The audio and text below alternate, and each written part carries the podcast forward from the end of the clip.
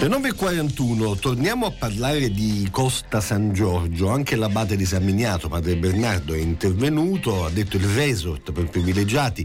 a Costa San Giorgio tradisce la città di La Pira. Sulla questione interviene da molto tempo anche l'associazione Idea di Firenze, di Girolamo Dall'Olio, naturalmente le opposizioni, Antonella Bundu del gruppo Sinistra Progetto Comune in Palazzo Vecchio, buongiorno e bentrovate, grazie per essere con noi. Buongiorno, buongiorno, grazie a voi dell'invito. Ricordiamo in pochi secondi che cos'è Costa San Giorgio a chi non ha mai sentito parlare di questa storia. Allora, Costa San Giorgio nasce nell'anno 1000, era, prima aveva funzioni religiose, dunque nasce con quello che era una chiesa, poi dopo diventa ehm, un, una, un, complesso eh, grande che prende parte di questa famosa costa chiamata Costa della Rovinata, lì a Costa San Giorgio, nella zona proprio del centro storico sopra Popoli, eh, altezza della, eh, del Forte Belvedere. Eh, successivamente viene trasformato in un presidio militare, dunque eh, viene in qualche modo eh, snaturato anche da quelli che sono i militari che eh, vivono e eh, fanno le adunate e, e, e, stanno all'interno di quello che è questo complesso. Il complesso poi viene abbandonato ehm, nel, ora non mi ricordo esattamente quanti anni fa, però pochi decenni fa, eh, viene, eh, viene successivamente ceduto una volta abbandonato eh, che è di proprietà pubblica, ricordiamocelo, il demanio poi dopo lo, lo aliena, lo vende successivamente a eh, questo magnate argentino, Lovenstein, che eh, ha, ha, fatto poi, hanno fatto questo concorso eh, di idee e, eh, per poi trasformarlo in quello che sarà un hotel, un resort di lusso proprio eh, in, in, uno spazio diciamo, che dovrebbe essere in realtà come ha detto padre Bernardo benissimo nella sua, nella sua, intervista, dovrebbe essere uno spazio aperto al pubblico, a tutte e tutti. Invece verrà trasformato in quello che è un resort di lusso e noi come, amministra- noi come amministrazione, noi siamo all'opposizione, però come comune di Firenze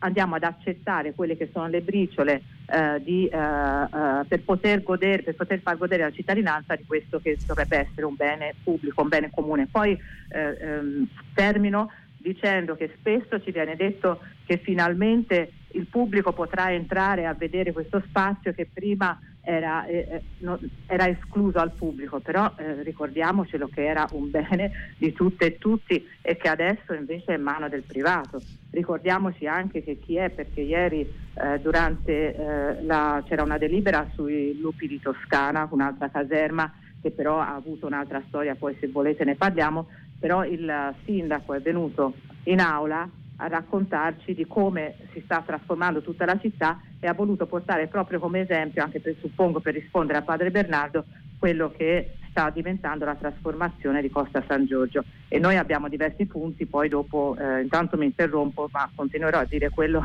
quello che sicuramente non ci convince. Che, che non vi trova d'accordo, no, no, no, non c'è dubbio. Però, io, se, se, ho capito bene, il, il Nardella ha detto la caserma Vittorio Veneto è una caserma di proprietà privata era dello Stato, il demanio l'ha venduta, sto leggendo un'agenzia che riporta le dichiarazioni di Nardella. L'ha venduta ad un soggetto privato, non è un immobile pubblico. Il vero scandalo è che dal 1866 è interdetta ai cittadini, il vero scandalo è che è stata per anni e anni caserma, i militari hanno sventrato la chiesa per far passare i mezzi militari e nessuno lo ha mai ricordato, il vero scandalo è che è rimasta abbandonata per più di vent'anni e che quando il demanio l'ha venduta ai privati nessuno ha detto niente. Quindi dice io qui non posso fare niente, non ho capito com'è la, la, la vicenda. Eh, eh purtroppo poverino ha le mani legate. Lui ha fatto come amministrazione, innanzitutto sono loro parla di vent'anni fa, tutti questi contenitori vuoti perché lui continua nella sua intervista dicendo che tutti questi buchi neri eh, finalmente li ha riempiti e che la cittadinanza non ci poteva andare. Innanzitutto hanno amministrato loro, mi sembra, anche dagli ultimi vent'anni. Dunque dare la colpa alle amministrazioni precedenti mi sembra assolutamente fuori luogo da parte sua. Fra l'altro, se noi si va a vedere quelle che, sono, che è la convenzione che hanno fatto con il privato, eh, eh,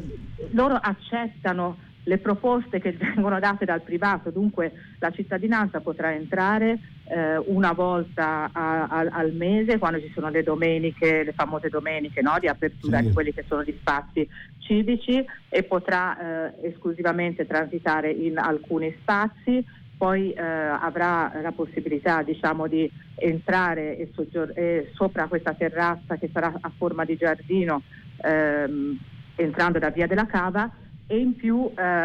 avrà accesso per comprare eh, nella bottega, quella, ci sarà un'officina dei sapori, viene chiamato, e uh, uno spazio biblioteca. E dei, dei, è il minimo che, di apertura che può essere dato. E l'amministrazione come sempre io faccio presente il fatto mh, collego eh, eh, la caserma Lupi di Toscana che abbiamo votato ieri dove eh, gli standard urbanistici minimi parlano di 4,5 metri quadri per quel che riguarda eh, l'istruzione scolastica dunque di lasciare degli spazi per le scuole e per altro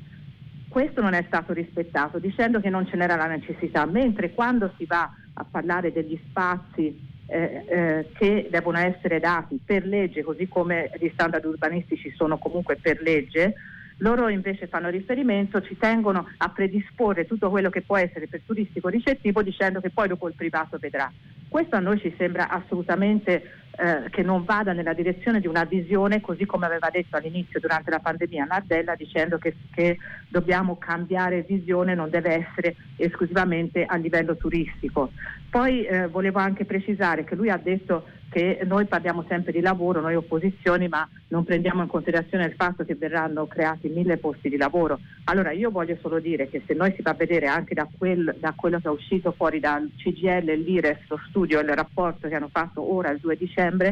dove eh, la città peggiore della regione toscana anche per l'occupazione femminile perché è in quei settori del turismo dove c'è lavoro precario e, e, e altro è Firenze quella che ha fatto il dato peggiore, con un calo dello, del 5,4% di occupazione femminile. Perché il tipo di lavoro, quando si dice sì ci saranno mille posti di lavoro, il tipo di lavoro è un lavoro di qualità. E anche su questo noi vogliamo puntare. E anche la trasformazione della città che ci viene a parlare di Sant'Orsola e ci viene a parlare della manifattura tabacchi e tutti questi posti che alla fine non saranno ad uso di quello che è il pubblico. Gli spazi civici sono assolutamente ridotti, dunque venire a dirci che finalmente noi siamo un esempio a livello, sembrava quasi a livello mondiale che tutti volessero fare l'esempio della Disneyland di Firenze, a noi assolutamente non sta bene. Antonella, la fermo perché siamo un po' lunghi, però incuriosisce esatto. la cosa che voleva aggiungere sui lupi di Toscana. Pochi secondi su questo, che sta succedendo su quel versante? No, Lupi di Toscana, eh, allora diciamo che è un progetto dove è stato eh, ascoltato all'inizio nel 2014, c'è stato un concorso di idee, c'è stata la partecipazione di quelli che sono stati i vari comitati, c'è stato l'ascolto anche del quartiere 4. Dunque come operazione ci sarà housing sociale, sono andata in deroga su 20.000 metri, metri quadri di sul in più, però diciamo come operazione noi non ci siamo opposti, non abbiamo votato contro a questa eh, contro a questo che sta portando avanti nei lupi di Toscana, solo che abbiamo chiesto che venissero divise le funzioni in un altro modo, abbiamo fatto anche degli altri emendamenti. Dunque l'operazione eh, va nella direzione giusta. Volevo solo dire che però una volta che è stato approvato quel progetto e che ora si riempiono la bocca sul fatto che si va avanti con l'housing sociale e con tutti questi progetti all'avanguardia, vengono finanziati con i fondi Pinqua e i fondi React. Dunque sono due lotti da 15 milioni, dunque 30 milioni e eh, 2 milioni del React 32 milioni che vengono da quella che è una pandemia. Se non ci fosse stata la pandemia, che cosa sarebbe diventato? Come avrebbero portato avanti quello che è un progetto che ora si dicono fiore all'occhiello? Anche quello ce lo dobbiamo domandare. Mi lasci solo ricordare che quest'oggi alle 16.30 presso la Sala Vanni in Piazza del Carmine a Firenze ci sarà un consiglio di quartiere del quartiere 1 aperto alla partecipazione della cittadinanza dove si parlerà evidentemente anche di queste vicende. Antonella Mundu, grazie per essere stata con noi quest'oggi. Grazie a voi, ci vediamo dopo in Sala Vanni.